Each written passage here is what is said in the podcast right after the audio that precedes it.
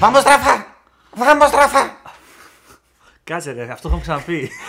Μην επαναλαμβάνεις τα μου. Έλα ξεκινήσω με αυτό όμως. Ε, άλλο ένα podcast εδώ, έτσι. Ε, Χωρίς να περάσει ούτε μια εβδομάδα. Νομίζω ότι είμαστε στα καλύτερά μας, στις καλύτερες αποδόσεις μας. Βέβαια, ίσως να είναι λίγο γκαντεμιά να, να λέμε ότι δεν έχει περάσει μια εβδομάδα, γιατί μετά μπορεί να περάσουν πέντε μήνες. αλλά, αλλά για τώρα είμαστε. είμαστε ε, πόσο, ε, Back to back. back to back, δηλαδή παίζουμε και εμείς λες είμαστε στο tour. Έτσι, κάθε εβδομάδα αυτό, εκεί. αυτό σκέφτομαι εγώ. Το, το, Βγαίνουμε στο γήπεδο κάθε εβδομάδα. Από χιλιάρις σε 250 άρι. Ε, ναι, και βασικά ρε παιδί μου, ε, ε, κάναμε και το podcast επειδή τελείωσε ένα, ένα ωραίο τουρνουά ε, στο Μαϊάμι. Ε, και είχαμε και, ε, ξέρεις, ενδιαφέρον, ενδιαφέροντα ονόματα ε, σαν νικητές. Και ενδιαφέροντα ονόματα σαν νικητές και νομίζω και ενδιαφέρουσες παρουσίες Wow. ε, που φτάσανε βαθιά στο τουρνουά. Έχεις πάρει σάγιο. ε, φτάσανε πολύ βαθιά στα τουρνουά. Πολύ, ε, ρε παιδί μου πρόσωπα που δεν τα περιμέναμε κλασικά. Αλλά γίνεται όλο και πιο ενδιαφέρον γιατί μιλάμε για μεγάλα τουρνουά. Δηλαδή, σε ένα 250 μπορεί να περιμένεις κάποιος να μην πάει καλά, να είναι κουρασμένος από προηγούμενα τουρνουά όπως και έχει γίνει τώρα στο 250 που τρέχει τώρα. Αλλά στα χιλιάρια δεν το περιμένεις τόσο συχνά. Δηλαδή, ότι είδαμε το Φρανσίσκο Σερούντολο σε ημιτελικό χιλιάρι.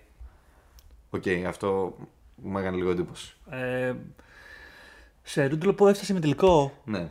Ε, κάτσε ρε, εκεί ποιο, πώς, ποιον πέρασε και έφτασε ημιτελικά. Πάμε να τα δούμε βασικά. Ε, ήταν λίγο τυχερός στον τρόπο, αλήθεια είναι, και έπαιξε με τον Κάσπερ Ρούντ στον ημιτελικό. Αλλά ναι, θα τα δούμε αναλυτικά. Τέλος πάντων, ωραία ονόματα, ε, καινούρια πνοή στο tour επιτέλους. Βλέ, είδαμε... Νομίζω είναι το, πρω- ο- ο- το πρώτο τουρνουά που έχουμε να δούμε ξέρω, περί τα 15 χρονια Που ε, ξέρεις, a new star is rising και θυμίζει σε πολλά πράγματα τους Big 3 στον τρόπο που σε αυτή την ηλικία καταφέρνει πράγματα. Πραγματικά, νομίζω ότι πλέον όλη η προσοχή του τέννη έχει πέσει πάνω στον ε, Καρλίτο. Στον Καρλίτο Αλκαράς. Καρλίτο Αλγαρά. Ε, ο οποίος ε, από, ό,τι, από ό,τι είπαν κιόλας είναι ο νεότερος παίκτης που σηκώνει αυτό το τουρνουά, το συγκεκριμένο χιλιάρι. Δεν λέμε γενικά για Σωστά. χιλιάρια.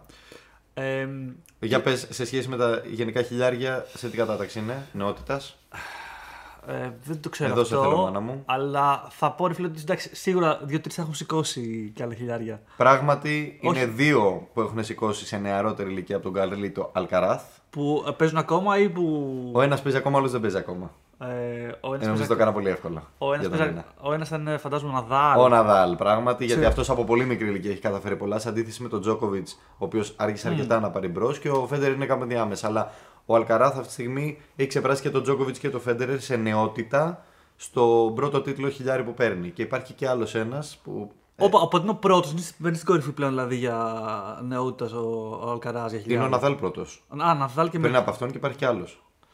Ε, Εδώ που, τώρα πάμε σε πιο δύσκολα ονόματα. που δεν παίζει. Δεν παίζει. Πλέον είναι γνωστός. Κάτι... Δεν είναι πολύ γνωστός όμως. Ο Μπιόρν, που ξέρω κάτι είχα δει, Ο αλλά. Μάικλ Τσάνγκ. Α, οκ. Είναι, είναι μεγάλος τενίστας, αλλά τα παράτησε νωρίς, έκανε πτώση και μετά χάθηκε. Αλλά για μια περίοδο ήταν καταιγιστικός. Τσάνγκ. Είχε πάρει Grand Slam, είχε πάρει α- από μικρή ηλικία, δηλαδή είχε, πα- είχε σαρώσει. Αυτός πότε σταμάτησε να παίζει; Ε, εκεί με Λέιτον Χιούιτ σε εκείνη την περίοδο. Ε, Ε, 2000-2001. Εκεί. Ω- Ωραία, γενικά ρε παιδί μου, προφανώς όντως η συζήτηση έχει πέσει πάνω στον Αλκαράς.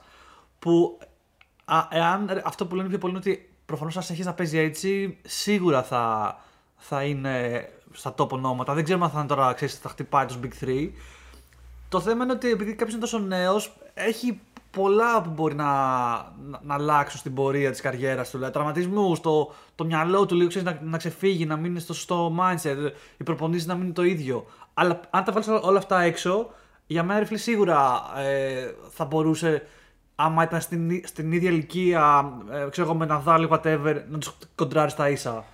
Κατάλαβες, δηλαδή να είναι. Ναι, συμφωνώ. Ε, Και σωτήρι μου για να αποδείξω άλλη μια φορά την. Ε, ε, την ε, Τη σοφία σου στο όχι, τέλο. όχι απλά τη σοφία μου, θα έλεγα τον εξαιρετικό χειρισμό της γλώσσας και την ε, έτσι, παιδιόθεν, εφράδια. την παιδιόθεν ε, καλλιέργειά μου. Θα πω ότι ε, τραυματισμού επιτρέποντος και ψυχολογίας επιτρεπούσης Wow. αυτό το παιδί θα μας, ε, θα μας κάνει να ξαναρωτηθούμε το τέννις. Ε, το, το πιστεύω, το πιστεύω. Και ξέρεις τι μου άρεσε πάρα πολύ. Ότι ρε παιδί μου είναι όλοι οι άλλοι νέοι ε, ταινίστες που έχουν προηγηθεί ξέρω, εγώ 4-5 χρόνια πριν ο Αλκαράς που νομίζω φίλε τώρα τρέμουν γιατί λένε ρε μαλάκα πάνε να φύγουν ε, οι Big 3 και τώρα μας έχει το άλλο από πίσω θα μας κατουρίζει, δεν μας αφήνει να, να πάρουμε τίποτα. Λοιπόν, εγώ κοιτά να σου πω τώρα ποιο είναι το assessment. Άμα ο Αλκαρά συνεχίσει έτσι, πού θα συνεχίσει, το παιδί έχει δείξει potential. Εντάξει, είναι ξεκάθαρο το Και δεν είναι απλά ένα potential, ρε παιδί μου. Δεν είναι ας πούμε ο, ο Μαξίμ Κρέση, που δεν είναι καμία ιδιαίτερη φιγούρα, απλώς έφερε κάτι καινούριο στο παιχνίδι. Ξανά θυμηθήκαμε το Serven Volley. Ε, Μιλάμε για ένα παιδί που έχει ε, τώρα στην off season έχτισε το σώμα του ακόμη περισσότερο. Έχει έρθει με πάρα πολλά κέφια και ρε φίλε, βλέπεις ένα παιδί σε αυτήν την ηλικία να πηγαίνει πάνω στο net. Που το net θέλει εμπειρία γενικώς λένε.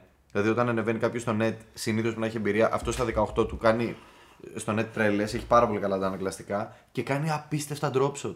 Ναι, εντάξει, το έχει, το έχει, Δηλαδή το τελείως έχει, το drop shot. το έχει τόσο κρυφό όπλο και παράλληλα έχει τόσο δυνατό forehand που άλλος όταν τον βλέπει τον Αλκάραθ να παίρνει φορά για να κάνει forehand, δεν είναι η ώρα για να πεις Ε, άμα κάνει drop shot θα τρέξω μπροστά. Γιατί άμα τη φά, δεν προλαβαίνει από πού σου ήρθε. Με τα, με τα spin που έχει και με την ταχύτητα.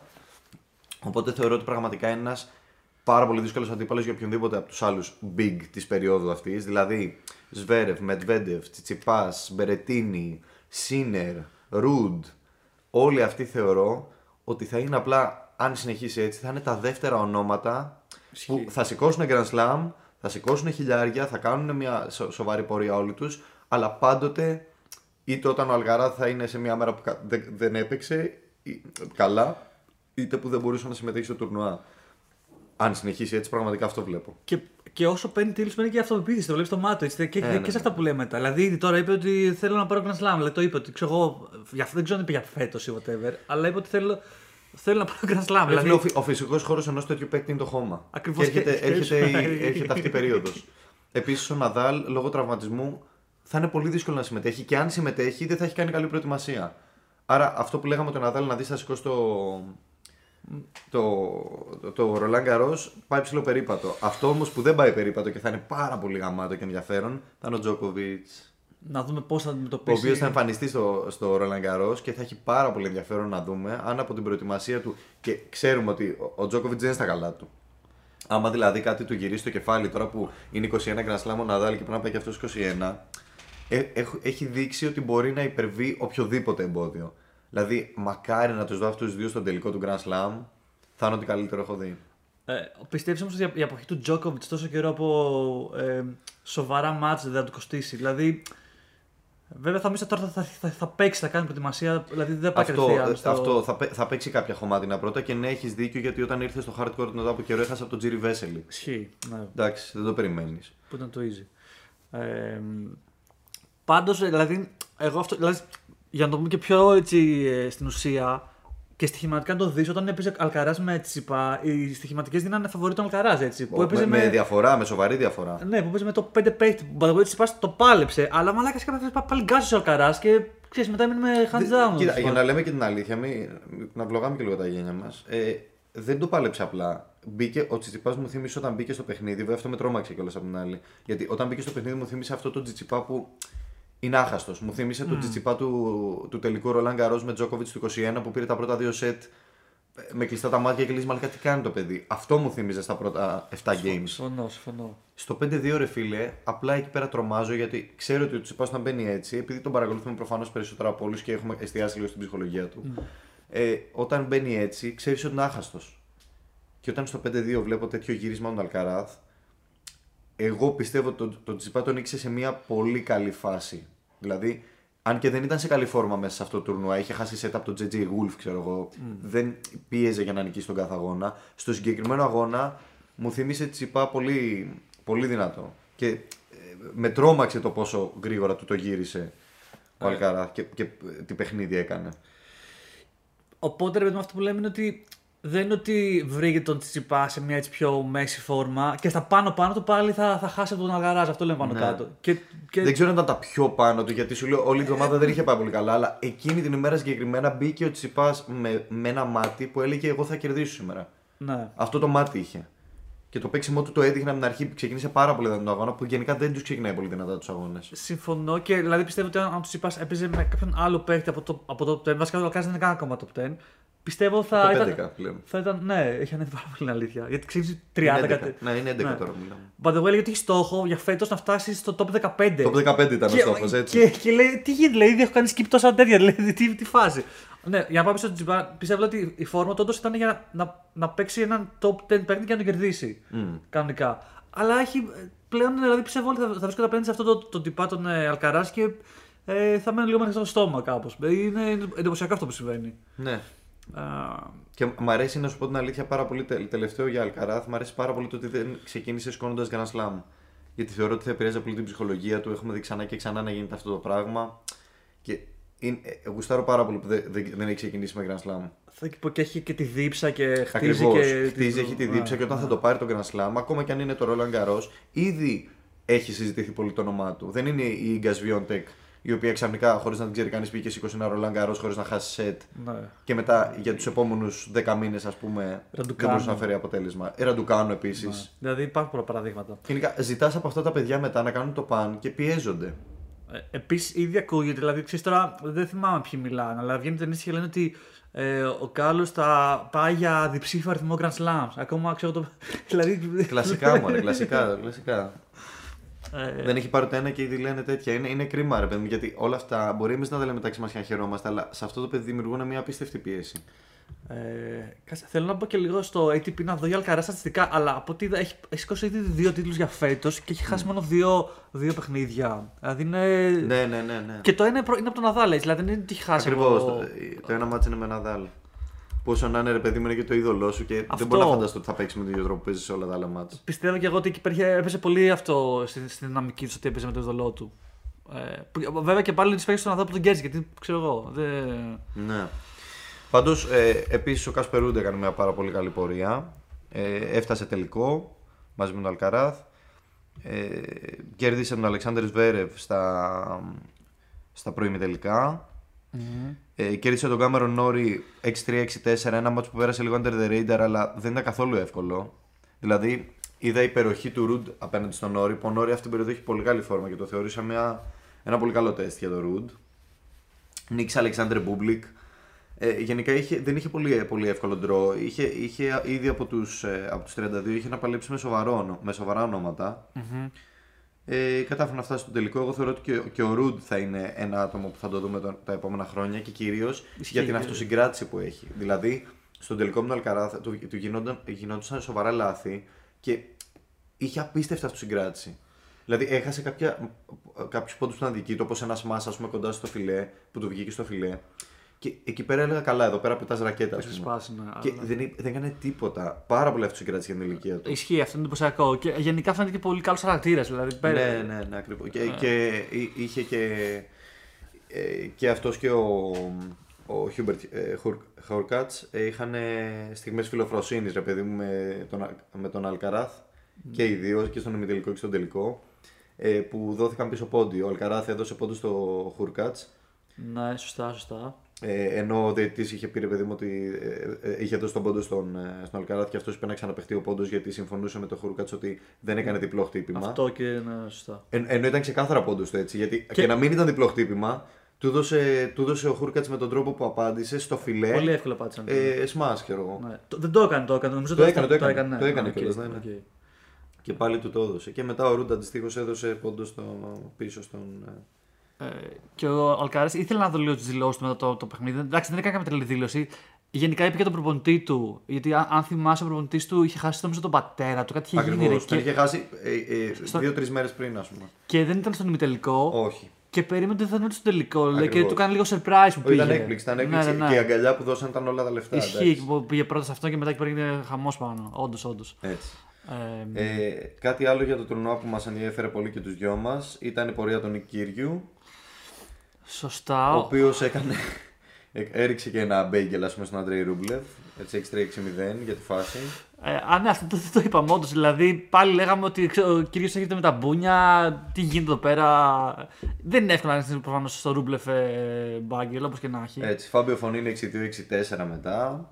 Και εντάξει, μετά έχασε από τον Γιάννικ Σίνερ, το οποίο παιχνίδι ρε φίλε. Δεν το είδα εκεί, αλλά. Α, αλλά να, να το πούμε λίγο αυτό, γιατί εγώ το είδα και ήταν πολύ εκνευριστικό. Γιατί εντάξει, ρε φίλε, ο Κύργιος χάνει λίγο το κεφάλι του, αλλά ρε φίλε, φέρνει το NBA στο παιχνίδι, το έχουμε ξαναπεί. Δηλαδή γύρισε στο 7-6, ε, στο 6-6, στο πρώτο σετ, 5-3, όχι, συγγνώμη, 6-3, υπέρ του, όχι, 5-3, καλά τα λέω, 5-3 Οκ. υπέρ του Σίνερ. Και τσαντισμένος με μια απόφαση του, του διαιτητή, γυρνάει και λέει σε ένα φίλο του στο, στο κοινό ότι Μαλάκα, πραγματικά κατέβαση θα, θα κάνεις καλύτερη δουλειά από το διαιτητή. Okay. Αυτό είπε. Και ο διαιτητής κατευθείαν, μάλλον κατευθείαν ο κομπλέξας του, του σκάει πέναλτι ε, για unsportsmanlike conduct. Ότι είναι αντιαθλητικό αυτό που κάνεις. Σιγά το αντιαθλητικό, ξέρω εγώ, γίνεται 10 φορές χειρότερα. Σι τι είπε, ας πούμε. Και το είπε και σχετικά σιγά, δεν το είπε δυνατά. Να το ακούσεις. Και του, και του κόστησε πόντο επειδή του είχε κάνει ήδη επίπληξη. Και του κόστησε πόντο για το 5-3 πήγε στο 6-3 ο, ο κύριος προφανώς αντίστοιχε γιατί κατα... ότι Οπότε αυτό έγινε χωρίς λόγο yeah. και έκανε double fault. Okay. Και έτσι έχασε το set και πήγε 7-3. Και με το double fault μετά έχεις τσαντιστεί πάρα πολύ και λογικό είναι για μένα και πηγαίνει και τον κράζει full. Δεν είναι δυνατό να μου δίνεις τέτοιο από το πουθενά. Τι, τι είναι αυτό, αυτό είναι ηλίθιο. Γιατί μου δίνεις, επειδή είπα στον άλλο ότι θα κάνει καλύτερη δουλειά από σένα. Τόσο προσωπικά το παίρνεις. Okay, okay, και η γυναίκα του λέει: OK, game penalty. Μαλάκα. Και ποιο, ποιο είναι το πιο τρελό, ότι ο ίδιος έγινε για το set μετά. Δηλαδή ήταν break το game Οπότε penalty. Άρα ο Σίνερ ξεκίνησε με ένα 0 υπέρ στο δεύτερο set, ρε φίλε, και με ένα κυρίω τσαντισμένο. Δεν ήταν το match που περιμέναμε να δούμε. Ναι. Παρ' όλα αυτά, εντάξει, στο πρώτο set, στο 5-3 που είχε φτάσει, ε, ρε φίλο είναι το πάλευε. Και μετά στην τελική κατάφερε και να κρατήσει και τον break και να κερδίσει που μαγκιά του. Πρόβλημα του, του κύριου συμπεριφορά του και το ότι δεν μπορούσε να κοντρολάρει τη φάση του με το διαιτητή. Αλλά όπως και να έχει, είναι αυτό που λέμε ότι ο κύριος μπορεί να μην χάσει από το παιχνίδι του, αλλά μπορεί, είναι πολύ πιθανό να χάσει από τη συμπεριφορά του. Σε είναι φάση, Πάντως χάνει από τον εαυτό του. Αυτό. Είτε κερδίζει είτε χάνει, είναι από τον εαυτό του αυτό παιδί. Ναι. Δεν, δεν είναι. Ε... Δεν πολύ επηρεάζει ο, ο παίκτης από την άλλη πλευρά εκτός από τον Αδάλ. Ο Αδάλ όταν τον ήξερε, τον ήξερε στα ίσα. Σωστά. Επίσης, ε, έχει πει και πολύ καλά λόγια για το Σίνερο ο κύριος από ό,τι θυμάμαι. Δηλαδή, πάρα πολύ καλά λόγια και γενικά λέει ότι είναι πάρα πολύ καλός παίκτης και δεν πρέπει η νίκη του να, να, να αποδοθεί στη δική μου συμπεριφορά με τον διαιτητή. Είναι πολύ καλός και τον συμπαθώ πάρα πολύ και μπλα μπλα. Ωραίος. Ε, ε, και εδώ να πούμε ότι και το άλλο που είχαμε που νομίζω έχει νόημα να το αναφέρουμε είναι για τον Σβέρεφ, ο οποίος φαίνεται ότι τελευταία λίγο από όταν έχει γίνει συζήτηση που έγινε, που έγινε στο top 3, άρχισε να πέφτει κάπως. Βέβαια... Κοίτα να δεις. Εγώ δεν θεωρώ ότι είναι το top 3. Θεωρώ ότι είναι από τότε που έγινε αυτό με τη. Που βάρσε και το, στο Empire. Με το, στο Indian Wells δεν ήταν, στο διπλό. Στα διπλά του Indian ναι, Wells. Ναι, ναι. Που βάρεσε την καρέκλα του Empire. Ε, καλά, όχι ότι και πριν δεν είχε αρχίσει να φαίνεται, αλλά αυτό το έκανε ο Σβέρεφ πάντα όλα τα χρόνια. Υπήρχε περίοδος που ήταν άχαστος και περίοδος που έχανε τον οποιοδήποτε. Ε, ρε φίλε, από τότε που έχει γίνει αυτό, επειδή του βάλανε όρο ότι για 8 εβδομάδες θα γίνεις ban από το tour, αν με αναστολή ενός χρόνου, δηλαδή για ένα χρόνο, αν κάνεις ακόμα και αντιαθλητική συμπεριφορά που τρώει μια απλή επίπληξη, για 8 εβδομάδες δεν μπορείς να παίξεις το tour. Okay. Δηλαδή oh, έγινε πολύ αυστηρό το σύστημα. Επίσης το ATP ανακοίνωσε, ο διευθυντής του ATP ανακοίνωσε ότι από εδώ και πέρα τα sponsors like conduct θα δίνονται πιο, πιο συχνά και με πιο, αυστηρές και με πιο, ε, με πιο απλές προϋποθέσεις. Δεν θα είναι δηλαδή δύσκολο να φας ένα sponsor like conduct, θα είναι πολύ πιο εύκολο. Και αυτό έχει δοθεί σαν κατεύθυνση σε όλους τους διαιτητές του ATP. Ναι. Επειδή λένε ότι παρατηρήθηκε το τελευταίο τρίμηνο, δηλαδή την αρχή της καινούργιας σεζόν, πάρα πολύ, έντονο, πάρα πολύ έντονες αντιαθλητικές συμπεριφορές, τα οποία πλήττουν τη φήμη και την αξιοπιστία του σπορ. Ε, λένε ότι δόθηκε αυτή η κατεύθυνση με τη λογική ότι παιδιά, εντάξει, είμαστε ευγενείς και είμαστε πλούσιοι, μην το ξεχνάμε. Ναι. εντάξει, okay. εμένα μου αρέσει λίγο aggro από την αλήθεια. Και τους πιο πολλούς, αλλά. OK, okay, στο συγκεκριμένο περιστατικό φάνηκε λίγο λες και μαλάκα. Oh, ήταν το συγκεκριμένο και... δεν είχε πλάκα. Δεν είχε ναι, καθόλου ναι, πλάκα. Δηλαδή ήταν λίγο. Το βλέπεις απ' έξω και λες όπαρη φίλε. Αυτό ήταν δολοφόνος να πούμε. Ήταν τελείως επικίνδυνο και πραγματικά το έκανε ένα παιδί. Αυτό απορώ με το Ζβέρεφ. Σε μια περίοδο που ερευνάται για το αν ήταν βίαιος απέναντι στην πρώην κοπέλα του. Δηλαδή. Το... Εσύ είσαι και λίγο μέσα σε αυτά σαν ποινικολόγος. Εγώ θα έλεγα ρε παιδί μου ότι προφανώς μπορεί να έχει μεγάλη βάση και να μην ελέγξει τον εαυτό του. Δηλαδή ξέρεις, δεν, δεν μπορεί να σκεφτεί όντως μπορεί να έχει προβλήματα και προφανώς όταν ξεσπάει να, να μην μπορεί να σκεφτεί Α, πρέπει να είμαι ήρεμος γιατί, γιατί, γιατί. Και απλά ξεσπάει μαλάκα. Αν δηλαδή... θέλω να μιλήσω σαν ποινικολόγο και τι ενδεχομένως όμως θα ήταν η συζήτηση με τον Σβέρεφ. Αθώθηκες. Έχει αθώθει στα γερμανικά δικαστήρια, έχει τελειώσει η υπόθεση. Ναι. Αθώθηκες. Οπότε από εκεί και πέρα δεν μπορεί κανείς να σου κάνει κάτι. Ω προς αυτό το κομμάτι. Okay. Αλλά αυτή τη στιγμή η αντίληψη του μέσου πολίτη, του μέσου κοινωνού ας πούμε του αθλήματος, είναι ότι ο Σβέρεφ έχει χτυπήσει την κοπέλα του. Ισχύει αυτό, το έχει μείνει το στίγμα. Με αυτό που έκανε τώρα με το διαιτητή. Α, σωστά. Δεν υπάρχει περίπτωση. Αυτό, εγώ αυτό. ίδιος ναι, το λέω. Ναι, ναι. Ειλικρινά πιστεύω ότι ήταν βίαιος απέναντι στην κοπέλα του. Μπορεί να ήταν και αυτή απέναντί του. Δεν ξέρω. Αυτός πάντως σίγουρα ήταν βίαιος απέναντι στην κοπέλα του. Ναι. δεν ξέρω τι είχε αθώθει. Νομίζω ότι ακόμα ήταν ongoing. Στα γερμανικά δικαστήρια είχε αθώθει και μόνο πειθαρχικά το ATP έχει ανακοινώσει ότι τον ελέγχει και τον ερευνά. Okay. Δηλαδή πειθαρχικά ναι. Αυτό που έκανε δεν τον βοηθάει. Αλλά ρε φίλε, αυτός που έκανε τον πειθαρχικό έλεγχο τόσο καιρό ε, δεν μπορεί να βασιστεί απλά στο ότι α, για να ήταν βίο στο διετή έκανε και αυτό στην κοπέλα. Ναι. Εντάξει, τώρα σε πειθαρχικό και σε ποινικό επίπεδο για να πεις κάτι χρειάζεται αποδείξεις. Αυτό είναι απλά μια ένδειξη. Ναι. Πειθαρχικό σημαίνει ότι δεν, θα φάει κάποια, δεν έχει κάποια ποινική προέκταση, απλά μπορεί να μην ξαναπέξει για. Ακριβώς. Έχει να κάνει καθαρά με, τα, πειθα- με, με την πειθαρχική παράβαση του αθλήματος του τέννη. Οκ. Δηλαδή το ATP, σαν οργανισμός, θα του πει για μένα δεν μπορείς να παίξεις π.χ. για ένα χρόνο μετά επειδή χτύπησε την κοπέλα σου. OK, OK. Δεν μπορώ να τον βάλω φυλακή όμως γι' αυτό. Κατάλαβα. Ε, Όπως και να έχει, ρε παιδί μου, όντως πολύ προβληματική συμπεριφορά που ε, μπορεί να τον επηρεάζει κιόλας στο παιχνίδι του, αλλά Τον είπαμε. έχει κάνει νοκάουτ, τον έχει επηρεάσει. Έχει χάνει, χάνει πάρα πολλά μάτς πλέον. Δηλαδή ε, και, ο- και ο Ρούντο εκεί πέρα τον κέρδισε σε ένα μάτς που δεν το περίμενες. Ε, και να πούμε ότι και, έχουμε και, και είχαμε και στα διπλά έτσι, μια ενδιαφέρουσα πορεία ε, πάλι από τον Κοκκινάκη τον ε, Κύριο που φτάσαμε μέχρι τελικά νομίζω. Νομίζω ότι όταν ξεκινάς να μιλήσεις για τα διπλά στην πορεία του Sunshine Doubles, Miami και. Ναι. Γιατί πρέπει να, μιλήσεις για, πρέπει να χρησιμοποιήσεις πρώτα το όνομα Γιάννης Ίσνερ. Ο Ίσνερ τα, τα, τα πήρε και τα δύο. Ο Τζον Ίσνερ κατέκτησε και τα δύο. Στη μία περίπτωση μαζί με τον Jack Sock, με τον οποίο ε, νικήσανε τον Κύργιο και τον Κοκκινάκη. Που είπαμε τον Sock, ενδιάμεσα. ναι, ναι. Και κέρδισε και το Miami Open με τον Χούρκατς, με τον οποίο κέρδισε τον Κύργιο και τον Κοκκινάκη. Ε, Δηλαδή, ο κύριος Και- και ο Κοκκινάκη σταθήκαν απέναντι στον ε, θεόρατο Ισνερ και πήραν πούλου. μαλάκα, ναι. Ε, εντάξει. Ε, Μάγκα ο Ισνερ, γουστάρο φουλ. Εντάξει, έχει ένα απίστευτο σερβίς το οποίο βοηθάει πάρα πολύ στα διπλά. Προφανώς, βέβαια, απ' την άλλη και ο κύριος έχει σερβίσει, αλλά ο Ισνερ ίσως να έχει δουλέψει και πολύ τα διπλά στα και στα τα υπόλοιπα. Και έχει άσπεκτα, δουλέψει στα δηλαδή. διπλά τα υπόλοιπα και. Το, εντάξει, το σερβίς του Ισνερ δεν, δεν αγγίζεται. Ναι. Από εκεί, πα- από εκεί πάνω που φεύγει το σερβίς του, δεν το βλέπεις απλά. Το, άμα πιάσει το σερβίς δεν το βλέπεις. Βέβαια, έχεις δίκιο και ο κύριος έχει πάρα πολύ να το σερβίς. Ε, ο Πέλκα VS Ισνερ σερβίσει τι έχεις κάπου να. Θέλω φίλε, νομίζω ότι ο Ισνερ παραμένει ο καλύτερος στο, στο, στο σερβίς του. Εντάξει, Ναι. και οι δύο έχουν τεράστιο σερβίς, τι να λέμε. Απλά ο Πέλκα έχει παιχνίδι. Έχει πιο πολύ παιχνίδι και Έχει μετά. παιχνίδι, σερβίς, ξεκάθαρα. όντως, όντως. Βέβαια, έχει χάσει τώρα κάποια τελευταία μάτς. Εντάξει, ναι. Δηλαδή, και, θε- γενικά ήταν ανεβασμένος στην προηγούμενη περίοδο, τώρα έχει πέσει λίγο. Εντάξει. Αλλά παιδί μου, εγώ αυτό που λέω από τον Πέλκα είναι ότι ε, έχει παιχνίδι, αλλά παίζει super aggressive που έχει μεγάλο περιθώριο λάθους. Μμ, σωστό, πολύ σωστό. Αλλά το κάνει όμως για να μην πάει σε ράλι. Γιατί ξέρω ότι ξέρεις, όταν τόσο, τόσο ψηλός δεν είναι το, το πιο εύκολο να πηγαίνει όρεξη όλη την ώρα. Ναι. Ε, Και ο Χούρκατ να πω ότι νίκησε το Medvedev στο Miami Open, το οποίο ήταν ένα έτσι, πολύ σημαντικό μάτι για το Χούρκατ, γιατί θυμίζω ότι πέρσι το είχε σηκώσει το Miami, το Miami Open. Δηλαδή ήταν ο, ο former champion, ο οποίος υπερασπίστηκε πολύ τίμια τον τίτλο του για Χούρκατ. Βέβαια, νομίζω και ο, Έφτασε με τελικούς δηλαδή. ο Medvedev κάτι είπε ότι είχε κράμπες. Κάπως το. Δηλαδή βρήκε μια, Εντάξει, μια με- δικαιολογία. ο- ο- όχι, εντάξει, δεν το λες δικαιολογία. Όχι Γιατί δικαιολογία, ο τέλος Medvedev μετά ανακοίνωσε ότι μπαίνει χειρουργείο. Βασικά έχει δίκιο, θα μείνει Ναι, εκτός. δεν είναι απλά ότι είχε κάτι και θα μείνει εκτός για τους επόμενους δύο μήνες. Οπότε τι κακό για τον Medvedev, θα χάσει το χώμα. Ναι, το λίγο, το λίγο. ε, Αλλαγία, αλλαγία.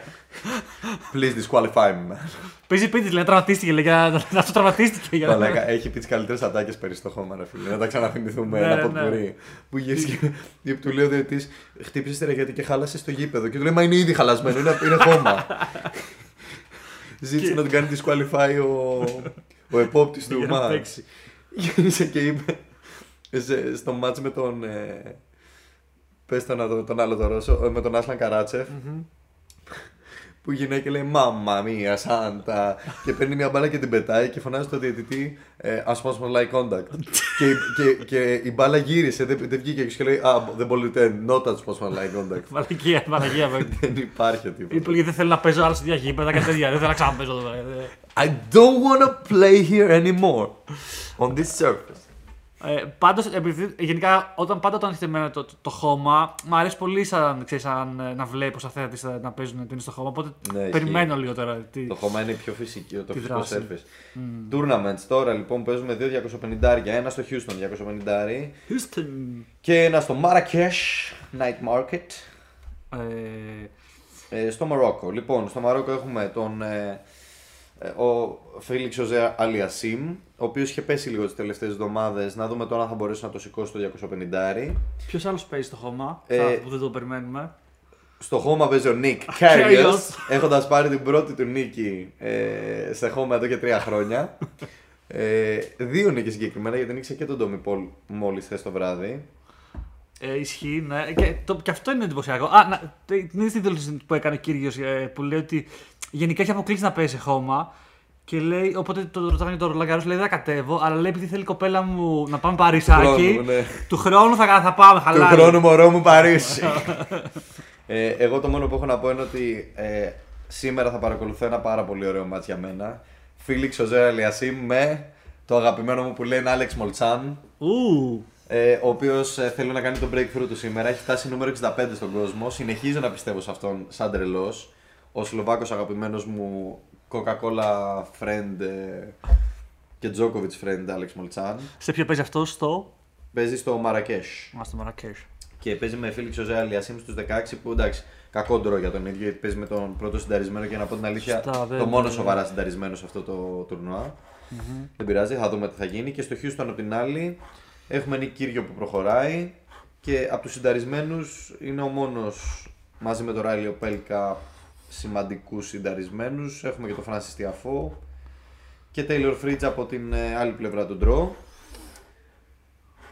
Ε, και να. Εκεί πα- στο- Νίκη σε Μακένη Μακδόναλτ που θεωρώ πολύ τίμια νίκη του κύριου. Η πρώτη του νίκη στο χώμα δηλαδή μετά από τρία χρόνια έγινε σε, σε βάρος του Μακένη Μακδόναλτ, ο οποίος τον τελευταίο καιρό ρε φίλε έχει σπέρνει. Δεν υπάρχει. Ναι, Παίζει ναι. απίστευτα καλά. Είναι πάρα πολύ επικίνδυνος παίκτης. Και τον κέρδισε στα τρία σετ.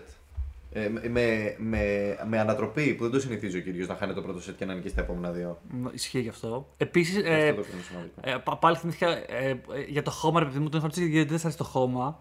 Ε, και είχε απαντήσει προφανώς για πλάκα. Λέει, λέει δεν μ' άρεσε να πεις το χώμα γιατί μου λερώνει μετά το αμάξι κάνει. Θεός.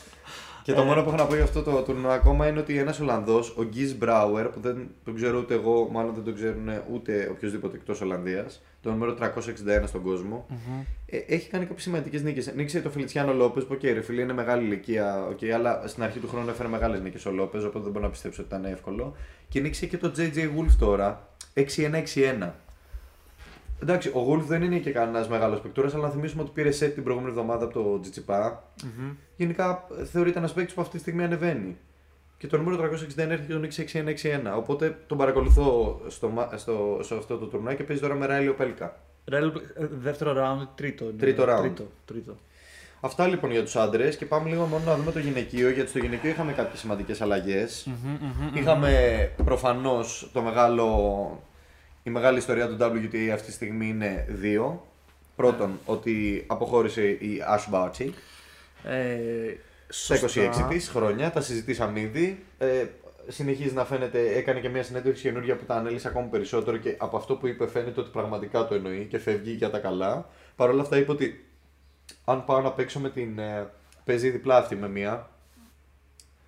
Με μία ε, στα διπλά η Μπάρτι πάντα επέλεγε μια συγκεκριμένη κοπέλα τέλος πάντων, η οποία Οκ, είναι α, φίλες. Που γενικά στα διπλά νομίζω σπέρνει πάλι η Μπάρτι έτσι. Ναι, δεν ναι, ναι. είναι- Και μου λέει ότι άμα κάνουμε κανένα hit practice, ξέρω εγώ, και μου έρθει να ξαναπαίξω. Οπότε αρχίζει ήδη και Θα το δω, αλλά λέει μην έχετε στο μυαλό σας ότι το 2023 θα είμαι στο Australian Open. Αυτό ακριβώς είπε. OK, OK. Ακόμα γι' αυτό εγώ δεν είμαι σίγουρος. Εκτός άμα όντως Ρε φίλε, ναι, ακούγεται, ακούγεται πολύ συνειδητοποιημένη στο ότι θέλω να γυρίσω στην οικογένειά μου, στους γονείς μου, στους φίλους μου, στα, σε άλλα πράγματα που θέλω να κάνω στη ζωή μου. Νιώθω ότι έφτασα εκεί που έφτασα. Ε, μάλιστα, τώρα έκανε και πολύ περισσότερη ανάλυση στο τι έχει συμβεί και λέει στο Australian Open όταν, όταν γύρισε, όταν νίκησε το Australian Open, γύρισε και είπε: OK, can I quit now; Το είπε Το είπε στους, στο, ε, στον προπονητή της. Αυτό, αυτό είναι το πρώτο πράγμα που του είπε όταν κέρδισε το Australian Open. Can I quit now; Που είπε και εντάξει, τον ίδιο θα τον. Ε... Βασικά, εντάξει, ο ίδιος δεν το είχα τόσο πολύ γιατί θα, θα βρει άλλε αθλητές που Ε, λένε ναι, λόγο. ρε, εσύ, έκανε, με την- είχε Α. τη νούμερο ένα στον κόσμο. εντάξει. Ρε φίλε, αυτό θα σου πω, ε, εμένα το φαίνεται εντυπωσιακό. Μπήκα λίγο στο προφίλ για να δω λίγο και τα, τα prize money που έχει βγάλει. Προφανώς για 26 έχει βγάλει πάρα πολλά, εντάξει, έχει βγάλει 22 Άπειρα εκατομμύρια. λεφτά, άπειρα λεφτά. Αλλά σκέψου πώ αφήνει στο τραπέζι φεύγοντας από. Δηλαδή πέρα από όλα τα άλλα. Δηλαδή συνειδητοποιημένα σου λέει ότι.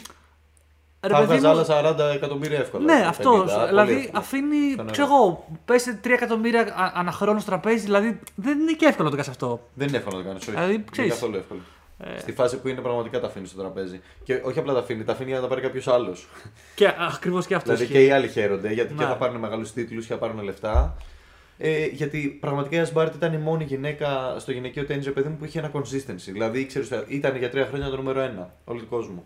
Ναι, και κάθε προφανώς- φορά στο year end. Οπότε είχε ένα consistency τέτοιο που όλες οι άλλες ταινίστριες αντιμετώπιζαν πρόβλημα. Καμία άλλη δεν έχει αυτή τη σταθερότητα.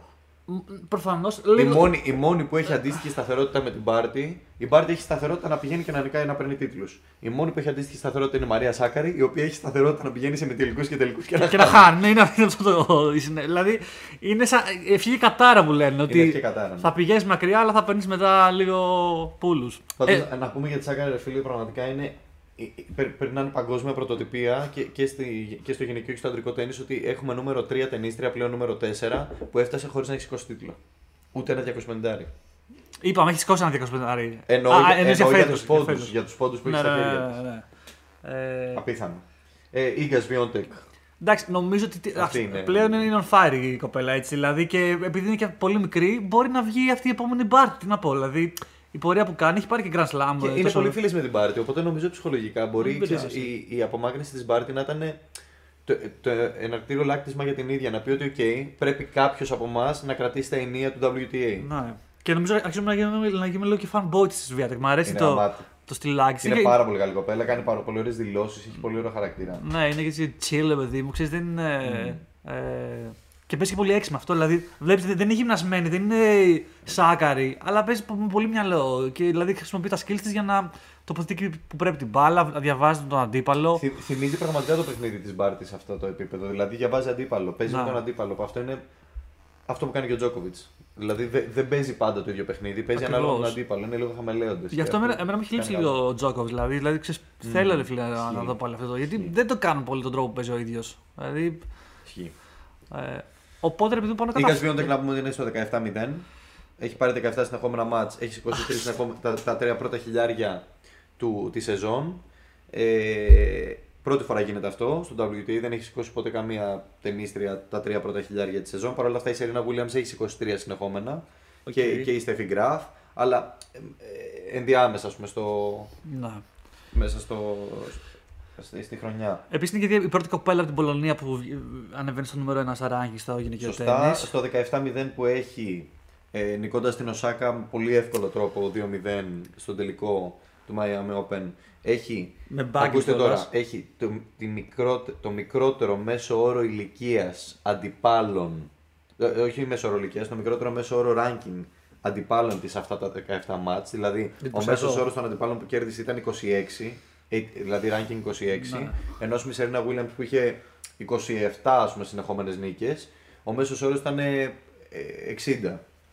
Που σημαίνει ότι είχε, ξέρεις, μπορεί, πιο να, εύκολες, μπορεί να ε. είχε περάσει και από 250 να έχει νικήσει τη νούμερο 150 του κόσμου, σε κάποια φάση να έχουμε 120.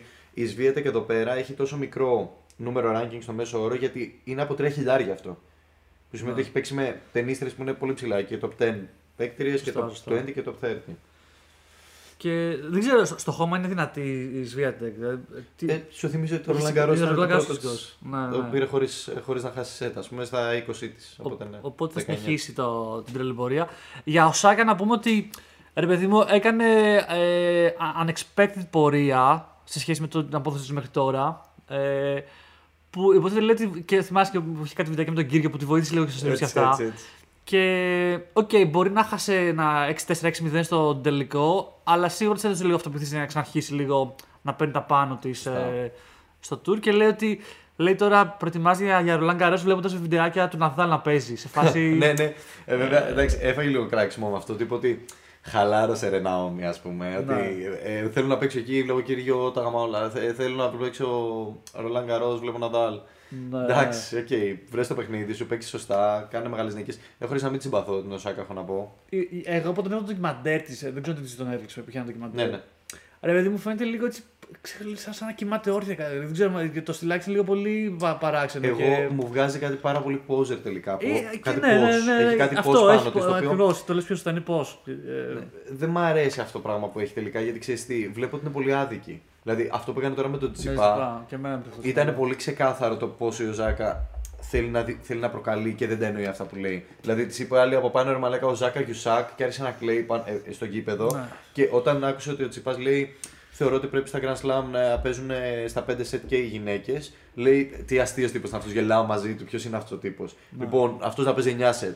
Άμα να μου φτιάχνει εμένα το πρόγραμμα του, φτιάχνω εγώ το δικό του. Γελίος τύπος. Ναι. Στάσου ρε εσύ που κλε και μιλάς για ψυχολογία και ότι παίρνει προσώπου πώ μιλάμε. Ναι, δηλαδή θεωρητικά θε- να έχεις λίγο έμπαθη, αφού και εσύ ίδια ποτέ- Ακριβώς. Ε, Ε, εν τω μεταξύ αυτό ρε φίλε, όσο το σκέφτομαι, ε, ό, τόσο έχει δίκιο του Τσιπάς. Δηλαδή, Μάλακα, βγ- βγήκε, βγήκε η Καρολίνα Πλίσκοβα τώρα, γελάω και, και κράζει για αυτή του τσιπά και λέει τελείως άδικο ε, αυτό που λέει και τέλος πάντων και εμείς οι γυναίκες ε, σε εμάς έρχονται ακόμα περισσότεροι από τους άντρες και παρακολουθούν τα μάτς μας. αυτό, μαλάκα, Τι δηλαδή, λένε ρε μαλάκα, έχουν χάσει τα στατιστικά τους. Ε, ε, ρε, δηλαδή θα σου, θα σου πω, εάν θέλουν όντως να παίζουν όσο παίζουν. Πρω, πρώτον, να σου πω, γιατί είναι, αν το πάρεις με άλλα θύματα συγκριτικά, δεν υπάρχει εγώ να πεις ότι στο ποδόσφαιρο οι γυναίκε θα παίζουν 60 λεπτά αντί για 90 επειδή είναι γυναίκες.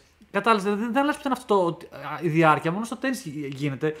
Και πέρα από αυτό, στο, τε, δηλαδή στο ποδόσφαιρο ή στο μπάσκετ, προφανώς πληρώνονται και πολύ λιγότερα. Δηλαδή παίζουν ίδια διάρκεια με τους άλλους και, Ακριβώς. και πληρώνουν και πολύ λιγότερα. Δηλαδή θα πληρώνουν και τα ίδια, χωρίς να φέρνουν μια δημοφιλία. Ακούγεται λίγο σαν να είμαστε μισογίνηδε, αλλά δεν είναι αυτό το point. Δεν ισχύει καθόλου. Είναι, φίλε. ρε παιδί το μου, ίδιο το- πράγμα θα έλεγα για τους άντρες. Ακριβώς. Στο παλέτο, ξέρω εγώ, να Στο πω. παλέτο, μπράβο. Ναι. Να λες τώρα σε, να είναι μια αντρική ομάδα για να σου λέει θα πληρώνω ως γυναίκες. Άμα ρε φίλε, εσύ φέρνει 50 άτομα στο... και πληρώνουν 500 ευρώ και άλλοι φέρνουν 10.000 και πληρώνουν 1 εκατομμύριο. Ναι. Όχι, ρε φίλε, θα πάρε το ίδιο. Ή τουλάχιστον ε, να, να συμφωνήσεις ότι μπορεί να έχει κάποιο point κάποιος που το λέει και όχι να τον κράζεις. Ακριβώς. Μην κρά... Πες ρε παιδί μου, καταλαβαίνω κάποιους λόγους. Ναι. Αλλά π.χ. εμείς οι γυναίκες έχουμε την περίοδο. Έχουμε ξέρω εγώ, άλλα προβλήματα γυναικολογικά. Ναι. Δεν μπορούμε να είναι εύκολο για μας να παίζουμε τρεις ώρες κάθε μέρα τέννη. Οκ, το, το, θα το σεβαστώ σαν point. Μην, το, μην τον ε, κράζεις χωρίς λόγο, ας πούμε. Λες και είπε κάτι τελείως παράλογο που δεν έχει ξανακουστεί ποτέ στα χρονικά. Θέλουμε συζήτηση που γίνεται και ξαναγίνεται για τα 5 σετ. Εμένα με ρωτάς, ο μόνος λόγος που δεν γίνεται τα 5 σετ είναι γιατί κανείς δεν κάτσει να, ακού- να δει 5, σετ να παίζουν Grand Slam με γυναίκες. Γυναίκες. Δεν θα, δεν θα, στο γήπεδο εννοώ, εντάξει, εμείς μπορούμε να το δούμε που λέει εδώ πέρα. Αλλά πιστεύω ότι δεν θα πάνε τώρα πέντε, να, να κάτσεις τόση ώρα. Γιατί μπορεί να πόση ώρα, μπορεί να κάτσεις 5 ώρες να πάνε αυτά τα, τα, στα Grand Slam τα παιχνίδια. Δεν θα, ρε φίλε, άλλο, προφανώς τους top 20 θα το δουν. Αλλά τώρα να παίζουν, ξέρω εγώ, σε Grand Slam μπορεί- πόσο αρχίζουν από top 200 και παίζουν. Ε, κάποια μάζα μαλάκα θα είναι πολύ κουραστικά 5 ώρες να, να παίζουν δύο κοπέλες. Κοίτα να δεις, αν, θε, αν θέλουμε να μιλήσουμε γενετικά, δηλαδή γιατί γίνεται αυτό, γιατί υπάρχει λόγος που γίνεται, δεν είναι τυχαίο. Δεν είναι ότι. Και δεν είναι μόνο τώρα περίοδο, είναι και, και, και Ρε, εμεί εσύ, και οι όλα άντρες- έτσι. Οι άντρες έχουν πιο πολύ εκρηκτικότητα. Να. Δηλαδή γι' αυτό και ε, η- η- στο, στο γυναικείο, ας πούμε, σ- στο στίβο, το γυναικείο, ε, τα ρεκόρ είναι πάντα ε, περισσότερος όσο από τα αντρικά. Ξέρω εγώ στα 100 μέτρα είναι 9-50 οι άντρες, είναι 10-30 οι γυναίκες. Να. Δηλαδή οι αντρικοί μύες αναπτύσσονται περισσότερο, δημιουργείται μεγαλύτερη δύναμη. Αντιστοίχως λένε για τις αφρικανικές φυλές ότι έχουν ας πούμε, πα- παραπάνω τένοντες από, τις- από, από τις ευρωπαϊκές και οπότε ε, οι μαύροι αθλητές τείνουν να έχουν ακόμα μεγαλύτερες επιδόσεις. Προφανώς. Κάποια πράγματα είναι θέμα, πώς να δούμε, γε- γενετικό, δεν μπορείς να κάνεις κάτι γι' αυτό. Σωστά, σωστά. Οπότε όταν γίνεται ένα drop shot στο αντρικό τέννη και να είσαι πίσω από την baseline, έχουν τέτοιες δυνατότητες που το προλαβαίνουν και παίζουν το match. Ναι. Ε, στο γυναικείο δεν πολύ- είναι σπάνιο να προλάβει κάποια ένα καλό drop shot. Και για να το πάω ακόμα πιο έτσι, να, φα- να φανεί πιο ξεκάθαρο το παράδειγμα, τώρα δεν θυμάμαι ποιος το είχε πει. Ένας ταινία που έφαγε πολύ κράξιμο να το είπε. Που τώρα δεν. Ε, που, ε, παίζει ένα α- α- Αμερικάνο που. Ε, το έπρεπε, παιδί μου, τώρα δεν παίζει τέννη. Που νομίζω είναι και προπονητή του. του, του, του... Ο Λίτον Χιούιτ. Όχι, κάποιος άλλος. Τέλος πάντων, δεν έχει πολύ νόημα. Λέει ότι. Έλεγε ότι. Για, για Α, ο την- Ρόντικ, ο Ρόντικ, ο Άντε Ρόντικ. Ε, πάλι δεν θα πω ναι ή όχι, αλλά τέλος πάντων έλεγε, έλεγε τη Σερένα Williams όταν στα top της ότι αν πάρεις στα, στα top της που είναι και, και μειώδης έτσι η Σερένα Williams. Δεν είναι. Λέει ότι αν πάρεις Σερένα Williams στα top της και την, και την πας στο ATP, δηλαδή να πεις στο αντρικό, θα φτάσει top ε, νούμερο 700 λέει. Κάτι τέτοιο έλεγε σαν δηλώσεις. Εξή είναι το πιο γαμάτο πράγμα. Ότι αυτό το πράγμα θα μπορούσαμε να το δούμε. Να είναι Θα mixed. μπορούσες ε, να βάλεις από τη μία έναν παίκτη άντρα και από την άλλη μία γυναίκα για να δούμε αν όντως οι γυναίκες μπορούν να αγγίξουν αυτές τις ταχύτητες και αυτές τις. Ε... Ναι. Γιατί, ρε παιδί μου, ο, ο θεατής που πάει να δει ένα match πάει για την εντυπωσιακότητα του match. Όταν ο άλλος κάνει πιο δυνατό από σένα forehand, πιο δυνατό service, πιο. ε, προλαβαίνει τον drop shot και ο- ο- ε, παρατείνεται ο ποντο Μμμ.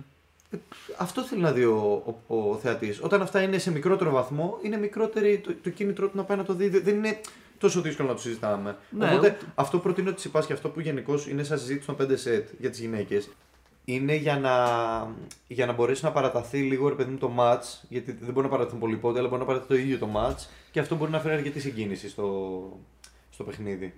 OK, OK, εγώ νομίζω πιο πολύ το επιχείρημά του είναι ότι μάλλον ίσως δεν πρέπει να πληρώνει το ίδιο με εμάς βασικά. Δεν ξέρω. Ε, Δηλαδή, θα- ότι Ε, νομίζω εκεί κατέληξε. Σου λέω ότι από τη στιγμή που δεν γίνεται όλο αυτό Ναι, και ναι. εμείς παίζουμε και πολύ περισσότερο και ρισκάρουμε πολύ περισσότερους τραυματισμούς. Γιατί είναι άλλο πράγμα να παίζει 5 ώρες και άλλο να παίζει 2 ώρες. Σωστά. Ε, είναι πολύ πιο εύκολο τραυματισμοί. Σου λέει κάνουμε όλο αυτό το κομμάτι. Έρχονται για μας οι περισσότεροι θεατές που αυτό είναι αναμφισβήτητο. Μμ.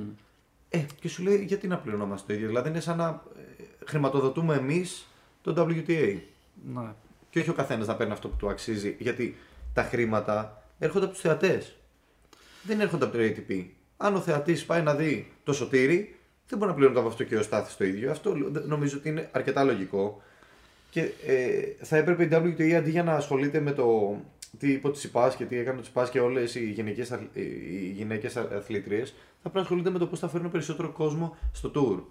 Και ένας τρόπος θα ήταν να γίνουν λίγο κύριο, ας πούμε. Θα, ναι, να υπάρχει λίγο πιο, πιο πολύ. Ναι, η Σάκαρη είναι μια κοπέλα που ας πούμε, έχει, προ, ε, κάνει, έχει κάνει καλές πωλήσεις σε εισαγωγικά σε θεατές γιατί είναι πολύ ζωντανή στο, Ναι. στο παιχνίδι. Και επίσης η Σάκρα είναι από τις Πολύ λίγες που, έντονη. η Σάκρα είναι από τις λίγες που θα μπορούσε να κρατήσει το ίδιο, ποιο, ίδιο ποιότητα τέννη και στα, και στα Ακριβώς, ακριβώς. πέντε σέντρε, παιδί μου. Είναι από τις λίγες που έχουν και τις αντοχές να το κάνουν. Ναι. Δηλαδή, ίσως θα έπρεπε το γυναικείο τέννη να γεννηθεί πιο πολύ στη φόρμα που αντέχει μια Σάκαρη και όχι στη φόρμα που αντέχει, ας πούμε, μια. Δεν ξέρω αν- αν εισβείονται και αυτοί, αλλά γενικώς Σάκαρα, οι ναι. περισσότερες δεν είναι ιδιαίτερα γυμνασμένες. Το βλέπεις, Σωστά. το, το σωματότυπό τους είναι για να αντέξει τα τρία σετ. Είναι, ναι, μα είναι εντυπωσιακό αυτό. ότι Δηλαδή, είναι λες, λες και πηγαίνεις και βλέπεις, πας σε ένα ξενοδοχείο και βλέπεις μια τουρίστα να παίζει λίγο τενισάκι. Το, το σώμα έτσι. Προφανώς Ναι. τα, τα skills είναι πολύ καλύτερα. Έχει, δε- είναι, είναι από τις πολύ λίγες περιπτώσεις η Σάκαρη και η Μπάρτι. Και η Ασμπάρτη Και η ήταν. Άσλι Μπάρ είναι τα Που μειώδη. γενικά δεν είναι μειώδης. Λες, ναι. αυτές οι κοπέλες είναι αθλήτριες.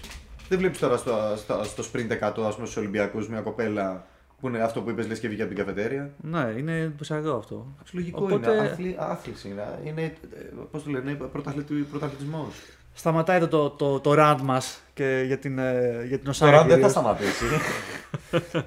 Τουλάχιστον μια παύση. Μια παύση ε, μέχρι το επόμενο επεισόδιο. Οπότε απλά να πούμε ότι αυτά που περιμένουμε σαν τουρνουά πέρα από τα 250 το μεγάλο ποιο είναι, το, το είναι χιλιάρι. το στο- Monte Carlo, στο οποίο ο Τσιτσιπάς ε, κάνει defend το τίτλο τον περσινό. Και είναι φίλε. πολύ ενδιαφέρον να δούμε πώς θα μπει στο, στη χωμάτινη σεζόν ο Τσιτσιπά. Αυτό Που του ταιριάζει. Το περιμένω δηλαδή, πολύ, του ταιριάζει. έτσι. Είναι, είναι το τουρνουά που σήκωσε που γενικά ρε παιδί μου όλοι οι αθλητές να σηκώνουν ένα μεγάλο τίτλο. Κατά πάσα πιθανότητα τον επόμενο χρόνο Θέλουν να το θα κάνουν. πάνε καλά Ναι. Και... σε, σε αυτό. Δηλαδή θα, θα κάνουν defend το title. Αυτό Ε, είναι ένα θέμα ψυχολογίας. Αυτό που που φαίνεται ότι υπάρχει. Όπως τώρα το έκανε ο Χούρκατ, πρέπει να το κάνει και ο Τσιπάς στο Μοντε Κάρλο. Και ξέρεις γιατί το κάνουν, ρε φίλε, γιατί αν χάσεις τον πρώτο γύρο, δεν είναι απλά ότι δεν παίρνει πόντους. Χάνει και τους προηγούμενους χίλιους πόντους που κέρδισε.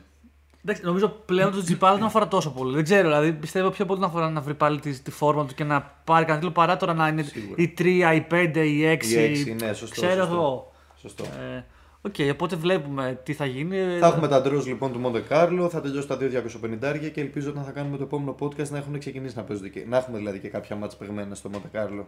Ε, Να μπορούμε να κάνουμε ένα Σωσ- assessment λίγο, σωστά. να, να κάποια έτσι. ναι. Και γενικά περιμένουμε τη χωμάτα τη σεζόν που είναι πάντα έτσι ωραία και φέρνει και, και ωραία ε, στιγμιότυπα στο παιχνίδι. Αλλά και ωραίες δηλώσεις βλέπουμε με τον Βέντεφ, ξέρω. Που Ο οποίος δεν θα παίζει Δεν γάμα. θα παίζει, θα, θα δούμε κάποιον Να άλλο. δούμε άλλον. Να δούμε τον Κύριο. Αυτά για τώρα. Bye bye. Bye, bye. Ωραία, οπότε να θυμηθώ να, να τα ενώσω. ναι, ενώσε τα. Την κάνω φίλε τρέχω. Bye, ρε, bye. Καλή δουλίτσα.